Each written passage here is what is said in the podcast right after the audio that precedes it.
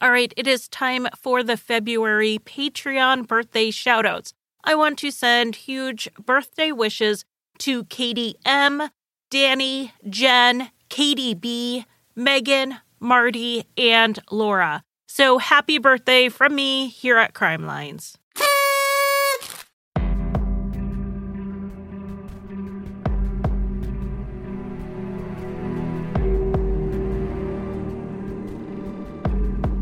Over a decade before Holly Bobo disappeared from a town outside Decaturville, Tennessee, another young woman went missing. But after Holly's kidnapping, the sheriff went on TV and said that things like this don't happen in that area. It left the family of Christy Moon wondering had she been forgotten? I'm Charlie, and welcome to Crime Lines.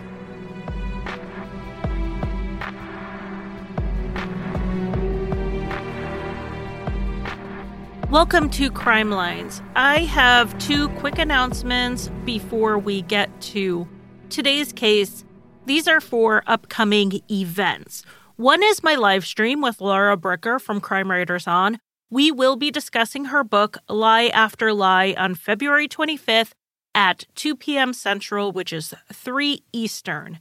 The information will be in the show notes. You can watch on Get Vocal or the Facebook page for Crime Lines. And I hope you can join because I'm going to be taking your questions and comments from the chat to ask Laura, and it'll give you a chance to interact with her. I don't know if you listen to Crime Writers On, you definitely should, but it's just such a great opportunity, and I'm so thankful she's coming on my live stream. The other announcement is that I will be participating in a streamathon, podcastathon fundraiser for the Charlie Project. That is on February 20th. It is running from noon Eastern to midnight Eastern. And I'm not entirely sure yet which time slot I will have, but that information will be on social media when I do know. Wine and Crime, True Crime BS, Crime Writers On, and so many more are participating. If you don't know, the Charlie Project is a website that tells the stories of the missing. It is independently run and independently funded. And this website contains more information than just the basics that you will find on other sites like NamUs. Megan, the woman who runs the Charlie Project, knows that the more we know about a missing person, the more we care about them. They become a real person to us and not just a grainy internet photo. It's the first question I ask when I interview people for this show. Tell me about your loved one. Who are they? Most podcasters, most true crime podcasters, use the Charlie Project, and it has become a full time job for Megan, even though she offers her services entirely for free. While there will be live donations taken during the podcastathon on February 20th, I'm going to link the GoFundMe in the show notes if you want to make a contribution at any time. I am a monthly donor of the Charlie Project, and you can go right to the site, thecharlieproject.org, to donate that way. I will also leave a link to a video about Megan and her work in the show notes so that you can learn more. So, on to tonight's case, which is one that is featured on The Charlie Project. And I want to thank the Fall Line podcast for suggesting this case to me. It had been sent to them as a possibility for them to cover it, but it was not going to work into their schedule. Yet they knew this case needed more coverage. And I love the true crime podcast community because 99% of the time, that's how it works. We talk, we vent, we collaborate, and we support each other because at the end of the day, it's about getting these stories out there. This case takes place in Parsons, Tennessee, which is about five miles away from Darden, Tennessee. The area was made famous or infamous in 2011 for the kidnapping and murder of 20 year old Holly Bobo. At the time, it was publicly stated that things like this don't happen in that area, which was quite a shock for the family of 26 year old Christy Annette Moon, who went missing from that area over 11 years before. At the time of her disappearance in 1999, Christy lived with her boyfriend, Michael Piercy. She had two kids an eight year old daughter named Kayla and a one year old son named Dylan. I spoke with Kayla for this episode, and I really appreciate her filling in some details for me. Little Dylan lived with his father, and shortly before she turned eight, Kayla went to live with her grandmother, Teresa. Christy made the decision to be the non custodial parent to her kids because she was struggling with substance abuse. Kayla had such a great perspective on this that I think is important. It really touched me when I heard it. Kayla did not see this as Christy giving up her kids for drugs like some people may paint it or how it has been painted in other scenarios. What happened was Christy realized her kids were not in a good situation. She realized without family stepping in, without CPS stepping in, she realized it for herself that her kids needed to be somewhere else. And she got them out of that bad situation, even though it meant she couldn't be with them right away. Christy was making plans to get back to where she could care for her children. A step towards that, as most addicts will tell you, is to get away from the people you use with. On October 27th, 1999, Christy was visiting with her family and she said she was ready to leave Michael Piercy and that scene behind. It sounded like she planned to do it very soon, possibly even that day, because she talked about having to go to his house to get her things. Then she would come back. When Christy did not come back, it was initially assumed she changed her mind. And we've talked about that before here on Crime Lines that cold feet situation that can happen with impending sobriety. But then Christy didn't call. She didn't make contact with her kids or her mother for a couple of days, which was very unlike her. So the family started looking for her, asking around to see who saw her last. And according to Michael, her boyfriend, he dropped Christy off at her mother Teresa's house on October 29th, two days after they had last seen her. He claimed he had not seen her since. The family then reported her missing. Christy did not have a car, so if none of her friends or her family had seen her, something was wrong. And Michael's story did not add up for the family. The property Teresa lived on was large and it had two houses on it hers and her mother's. Her mother and stepfather lived up the driveway from Teresa. So to get to Teresa's house, you had to pass by theirs.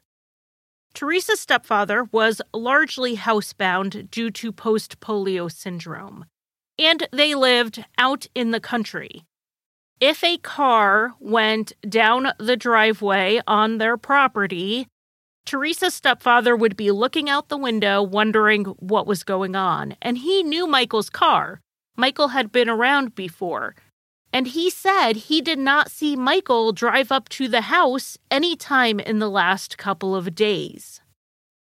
And you might think, well, maybe he was in the bathroom. Maybe he just didn't hear it. But they also had dogs that barked at everyone who passed by. So it seems very unlikely that someone would have gone down that driveway to Teresa's house and then turned around and went back up to the road completely undetected. But that was Michael's story, and he was sticking with it. The family then heard through the small town grapevine that Michael still had Christy's purse and he had left it at his father's house. Teresa called the police to give them this tip, but they didn't do anything. So a cousin of Christy's went over to the house and asked Michael's father for Christy's bag. He handed it over, and the family still has it. The police did not take it as evidence.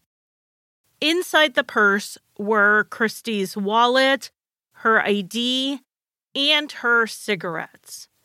It made no sense that Michael dropped her off at her mother's home and she didn't have her purse or her cigarettes with her. And even if he did, it didn't make sense that Christy would then leave on her own, leaving everything behind. Christy was not working at the time, but she did collect child support. The last check was issued in October, and she never touched it. So not only did Christy not have a car to get around in, she had no money, she didn't have her ID, she had nothing. The police did conduct a search for Christy that lasted about two weeks. But the family does have the concern that Christy's involvement with drugs meant that they didn't look as hard as they would have otherwise. One of the searches conducted was of Michael's house. They found that some carpet had been pulled up and replaced, but they didn't, as far as the family knows, pull up the new carpet to then check the subflooring or to test it for blood. It does seem like quite the coincidence that Michael's girlfriend went missing and then he opted to replace his flooring at roughly the same time. There was also a small pond on Michael's property that was searched, but nothing was found as far as the family knows. And really, as far as anyone knows, because there is an issue with the case file that we will get into later. Three weeks after Christy disappeared, as the investigation, such as it was, was ongoing, someone else in Michael and Christy's social circle was murdered. Christopher David Johnson was a 31 year old tugboat operator, and he was found murdered outside of his vehicle on a rural road in Decaturville on November 19th, 1999.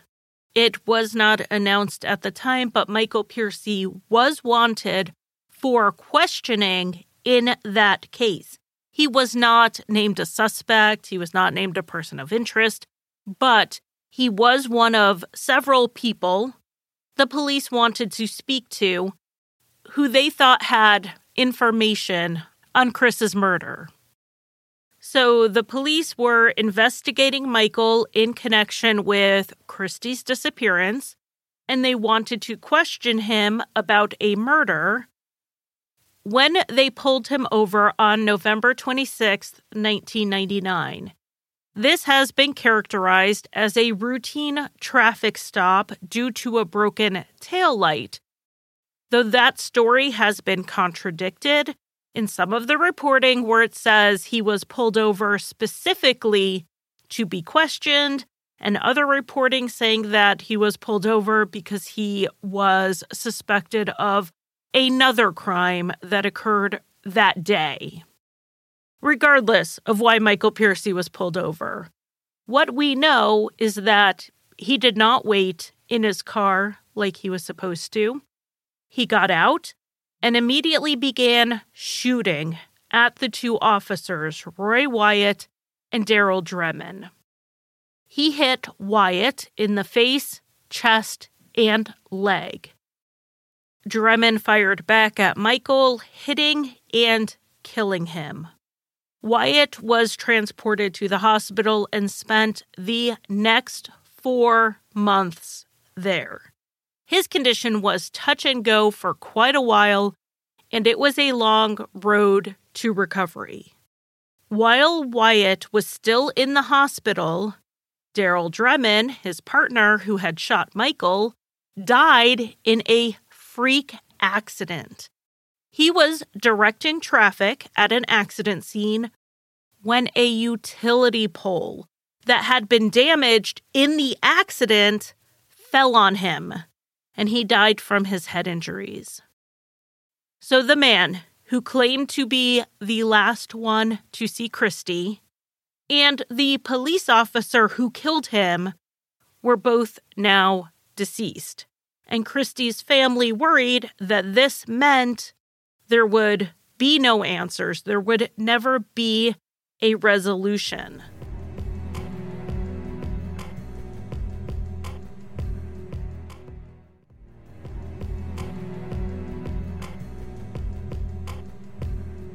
There was a glimmer of hope in November 2000, 13 months after Christy's disappearance, when Michael Piercy's family sued the city. They claimed excessive force was used at that traffic stop. The case included suing the estate of the deceased officer who had shot him. To break it down to the most simple form, the Piercy family claimed that the shooting was not justified because Michael was getting back into his vehicle at the time he was shot. He was trying to flee the scene. He was no longer firing at the officers, and he was no longer a risk to them. Civil lawsuits are like criminal ones in the sense that there is discovery where evidence is presented. There are depositions there is testimony, and so on. This would be an opportunity to perhaps ask some of Michael's family, maybe some of his friends, what did they know, if anything, about Christy's disappearance and Chris's murder? It may be an opportunity to find out some of the information the police had learned in their investigation. But the case was dismissed a year later without any relevant information coming from it. Over the years, Christy's mom, Teresa, would try to get updates from the police or information, but it was not forthcoming. Eventually, someone at the department told her to stop calling, let them do their job, and they would call her if they had any updates. That call has yet to come. The family got the impression that the case got shelved the night Michael Piercy died, even though Christy was still missing. But we don't know for sure because they never saw the case file. All they had was a small write up from the Tennessee Bureau of Investigations, something that is akin to an incident report. But being in a small town, they had no end of rumors of what happened. And they cannot completely discount these rumors as just gossip or speculation because some of the people spreading them are people who may know the truth, people in Michael and Christy's peer friend circle. There is the theory that Christy and Chris's cases are completely unrelated and that Chris's murder was due to owing money to the wrong people. It's true that they were in the same social circle, but they also ran with a tough crowd, so it's possible the two cases are not connected. But three of the theories that do get talked about connect the two. They connect the disappearance to the murder. One is that Chris knew what happened to Christy and he was killed to keep him quiet.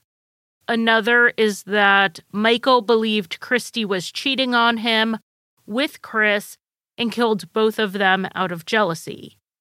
The other is that they were both killed by either Michael or someone else for the same reason they were working as informants for the police and possibly even wearing wires.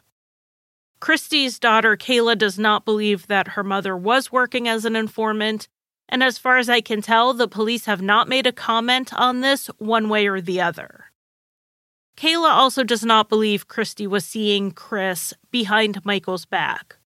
Christy was either with her family or with Michael at pretty much all times, and it's not like she had a car to get around on her own. she wouldn't really have had the time or the means to see someone else. But that doesn't mean Michael didn't think she was.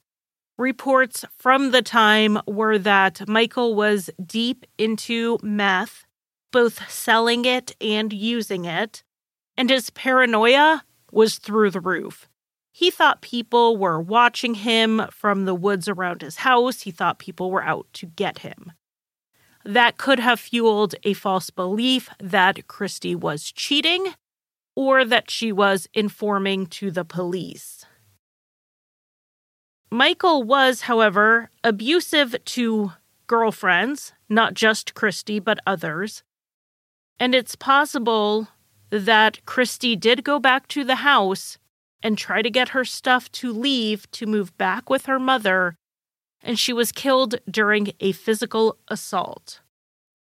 One of the most disturbing rumors that the family has heard was that Christy's remains were then fed to a neighbor's pigs. Michael's neighbor did have a hog farm. There is no evidence to back this up. As far as we know, no cadaver dogs were taken out to that property or DNA tests run like we see in a case like the Robert Pickton case. We don't see any of that having happened. It's not believed that the police followed up on this tip specifically. And you've heard me repeat that that we don't know if the police followed up on something. We don't know if they took a tip. And that's because the original case file is gone.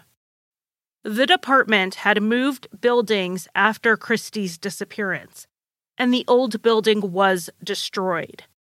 When the family wanted to get the file and see what was going on years down the road, they were told it must have been left behind during the move. So it was destroyed right alongside the old building. If a cold case detective decided to take a look at this, they would be starting from scratch. So let's fast forward to 2011 and the disappearance of Holly Bobo. There are a couple overlaps here in the cases, so I will give you an overview of the Holly Bobo case. If you're interested in hearing more about the case, I recommend The Generation Why and Court Junkie. Both podcasts cover the case well. I'll put the podcast names in the show notes so you can check them out when you finish this episode. So, Holly Bobo was a 20 year old nursing student in Darden, Tennessee, which is five miles away from Parsons, where Christy went missing. The school Holly attended was actually in Parsons. On April 13th, 2001, Holly woke up early to study. Around 7:45 in the morning, a neighbor heard a scream. Shortly after this, Holly's brother Clint woke up to their dogs barking. He looked outside and thought he saw Holly and her boyfriend arguing. He couldn't see the man well and had just made an assumption as to who it was. Holly was very upset, so Clint thought maybe they were breaking up. Clint couldn't really make out much of what they were saying, but the neighbor who heard the scream had called Holly's mom, Karen, at work to tell her about it. Karen called the house and told Clint that the man he saw with Holly was not her boyfriend and for him to get the gun and shoot him. Karen then called 911. Clint saw the man who was dressed in camo walk into the woods with Holly, and that was the last time Holly Bobo was seen alive. The Tennessee Bureau of Investigations came in and set up a command center to lead the search. Teresa, while happy for the Bobo family, that Holly was being looked for appropriately, couldn't help but feel some resentment over the way Christy's case was handled or mishandled. She and Kayla drove to the command center to demand some answers about Christy's case. The TBI was not interested in talking with them, And the sheriff's deputy they did speak to told them there was not a lot they could do without a case file or evidence. All that was left was that one piece of paper the TBI had given the family, which wasn't much, and of course, the purse that the family had recovered themselves. And then Decatur County Sheriff Roy Wyatt made some statements to the media about Holly Bobo's disappearance. They can all be summed up as We never thought things like this could happen in our area. Now, did you catch that name of that sheriff? Roy Wyatt. That is the same man Michael Piercy nearly killed when Wyatt pulled him over. He was almost killed by the person of interest in the disappearance of a young woman, yet 11 years later, he seems to have forgotten about it. And if he, the man who almost died, does not remember it, is there anyone in the sheriff's department, in the TBI, who is even paying attention to Christy's case anymore? This moment marked a shift in the family. Teresa was overwhelmed. Her daughter had been missing for over 11 years. No one was looking for her. There was no case file, no evidence, and no one who seemed interested in helping.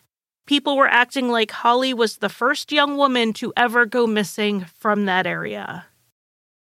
Kayla, now an adult herself, started taking over that role, being the spokesperson for her mother's case and doing the media interviews.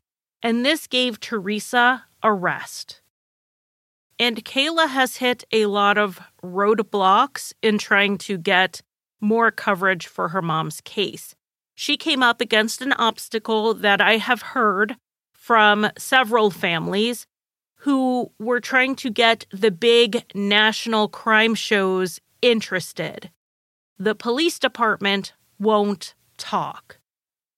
Some of these big shows require police participation in every case they cover, and some only require it in cases where there just isn't a lot of information available otherwise. And Christy's case, unfortunately, fits into that. But the publicity around Holly Bobo's case did allow for some more local publicity on Christy's case. And that intensified slightly when two people, Mark and Jeff Piercy, were arrested in July 2014 and charged as accessories after the fact and tampering with evidence. The police had already arrested Zach Adams, Dylan Adams, Shane Austin, and Jason Autry in relation to Holly's kidnapping and murder. If you want more on the court case, I definitely recommend Court Junkie podcast. Mark and Jeff Piercy were brothers, and they were Michael Piercy's cousins. The way they tie into the Holly Bobo case is that Jeff Piercy's roommate, a woman named Sandra King, told the police that Jeff showed her part of a recording that showed Zach Adams assaulting Holly Bobo. For those who followed the Holly Bobo case, you know that there was a lot of talk of a video of Holly being sexually assaulted. But in spite of checking every cell phone the police could get their hands on, this recording has not been found. Sandra told the police that she did not watch the entire video, but that Jeff had possession of it and his brother Mark was the one who shot it. The police had Sandra call Jeff, of course, this is a recorded phone call, to try to get him to talk about the recording more and possibly give more information of it, maybe even confess to it. Sandra said, quote, that video of Holly, if it had been you, I would have watched it. And Jeff replied, I know. The police interpreted this as Jeff acknowledging that he showed Sandra the recording. Jeff and Mark Piercy were arrested, but the charges were dropped when the video could not be found and it was discovered that Jeff's ex wife's name was Holly. So even if there was a video shown, it may have just been a recording that Jeff had of his ex wife, and Sandra misunderstood. But Jeff denied showing Sandra any video at all. He said he hadn't heard her clearly on the phone when she mentioned Holly, so when he replied, he didn't know what he was replying to entirely. Jeff believes that Sandra had made up the statement about seeing this video in the hopes of getting a deal for her son, who was serving time in prison. But since the Piercy name was back in the news, it did get a little bit more eyes on Christy's case. Though Holly Bobo's remains were found in September 2014, Christie remains missing. The impact of having a long term missing person in a family is devastating. Kayla told me that she hears about families who get closer through their tragedy, but it ripped hers apart. And as someone who reads about missing persons cases, as someone who talks to families, I can say that I hear the story about the trauma ripping families apart just as often as I hear people say it brings them closer together. Maybe we need to be more honest about this so that families like Kayla's don't feel alone. The effects have rippled out down the generations. It changed how Teresa raised Kayla. It hurt Kayla's cousin, whose father was actually a Piercy. This is a small town, so everyone is related or connected somehow. But imagine growing up with half your family thinking the other half of your family either killed someone or covered up for it. And obviously, Teresa and that side of the family never put that on this little boy. They reassured him of his place in the family and how much he was loved, but that doesn't mean he didn't take on some of it himself, and it really did do a number on his self esteem. Teresa had to keep working and raising Kayla, even though she was so grief stricken she couldn't eat, and in the early days could hardly get up and put one foot in front of the other. Kayla had to grow up quickly and at too young of an age, she learned that the world wasn't a safe place. And not just the world in a big abstract way, but literally the people who lived a couple of streets over. And that continues because Kayla still lives in the area. She sees Michael's relatives around town frequently. She sees the people her mom used to hang out with. And it's hard not to wonder what they know and if they have the answer to her family's greatest tragedy. The hope is that someone will call in a tip, even anonymously, that will lead the family to Christy's remains. Let's not even worry about what happened, why it happened, or who did it. Where is Christy? is the number one question. After all this time, if they can recover just some of her remains, something they can bury, they want to do it. It's been over 20 years, and as Kayla told me, it's time for people to stop thinking about protecting themselves and time to come forward with what they know. Kayla has been in touch with a search group out of Kentucky who was willing to come in free of charge to conduct some searches on key properties and areas identified in the case. The only thing is that they need the cooperation of law enforcement. They won't come into an investigation without permission, and many of the areas they want to search are private property. The last Kayla heard, before the interview I did with her, the police were not even returning the phone calls. Kayla wants people to know that her mother was a good person who got caught up in drugs. Until Kayla herself turned 26, she didn't really appreciate how young that was. And how many people do we know get clean in their 30s and their 40s? A lot. Christy was never given that chance. Though Kayla has some memories of her mom, she does rely a lot on family stories about Christy's smile and her sense of humor. Thankfully, Kayla has some home videos she can show to her own children where they can hear Christy say, I love you, Kayla. And her kids can feel connected to the grandmother they never met. Christy Annette Bagus Moon was 26 years old when she went missing. She is 5 foot 4 and 115 pounds with brown hair and blue eyes. She was last seen in a brown button-down shirt, tan pants, a brown belt, and brown boots. If you have any information, please call the Decatur County Sheriff's Department at 731 852 3703. This phone number will be in the show notes. Thank you for listening. You can find Crime Lines on Facebook, Twitter, and Instagram by searching for Crime Lines True Crime.